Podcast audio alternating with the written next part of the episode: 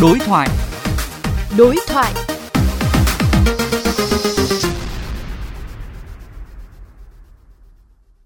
Thưa quý vị, Bộ Công an đang dự thảo thông tư quy định về cách thống kê tai nạn giao thông mới.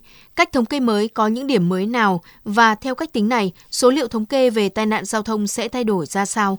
Đây cũng là nội dung đối thoại giữa phóng viên Mạnh Đồng và Đại tá Nguyễn Quang Nhật, trưởng phòng tuyên truyền Cục Cảnh sát Giao thông, đơn vị chủ trì soạn thảo thông tư mới.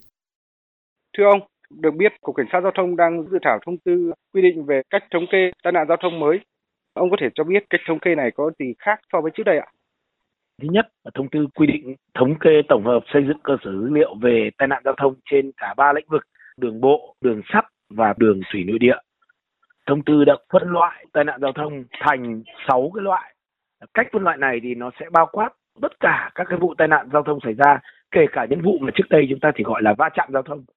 Tiếp theo, thông tư đã xác định được cái khoảng thời gian mà người bị thương do vụ tai nạn gây ra sau đó là bị chết là trong vòng 30 ngày Bộ Công an cũng đã xin ý kiến của Bộ Y tế và Bộ Y tế cũng đã đồng tình với cái cách tính người chết do tai nạn giao thông như Bộ Công an quy định trong dự thảo của thông tư.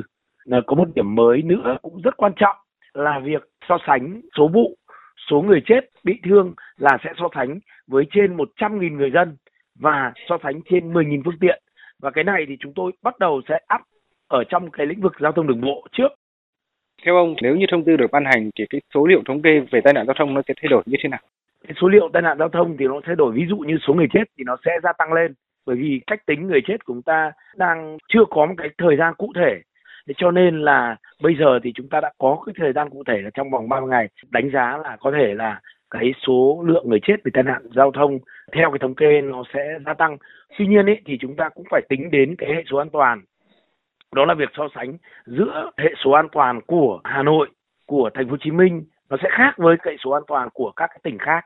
Đấy và đó là dựa trên cái mặt bằng kinh tế xã hội phát triển của hạ tầng phát triển con người phát triển của phương tiện để chúng ta có những so sánh phù hợp. Dạ vâng xin cảm ơn ông.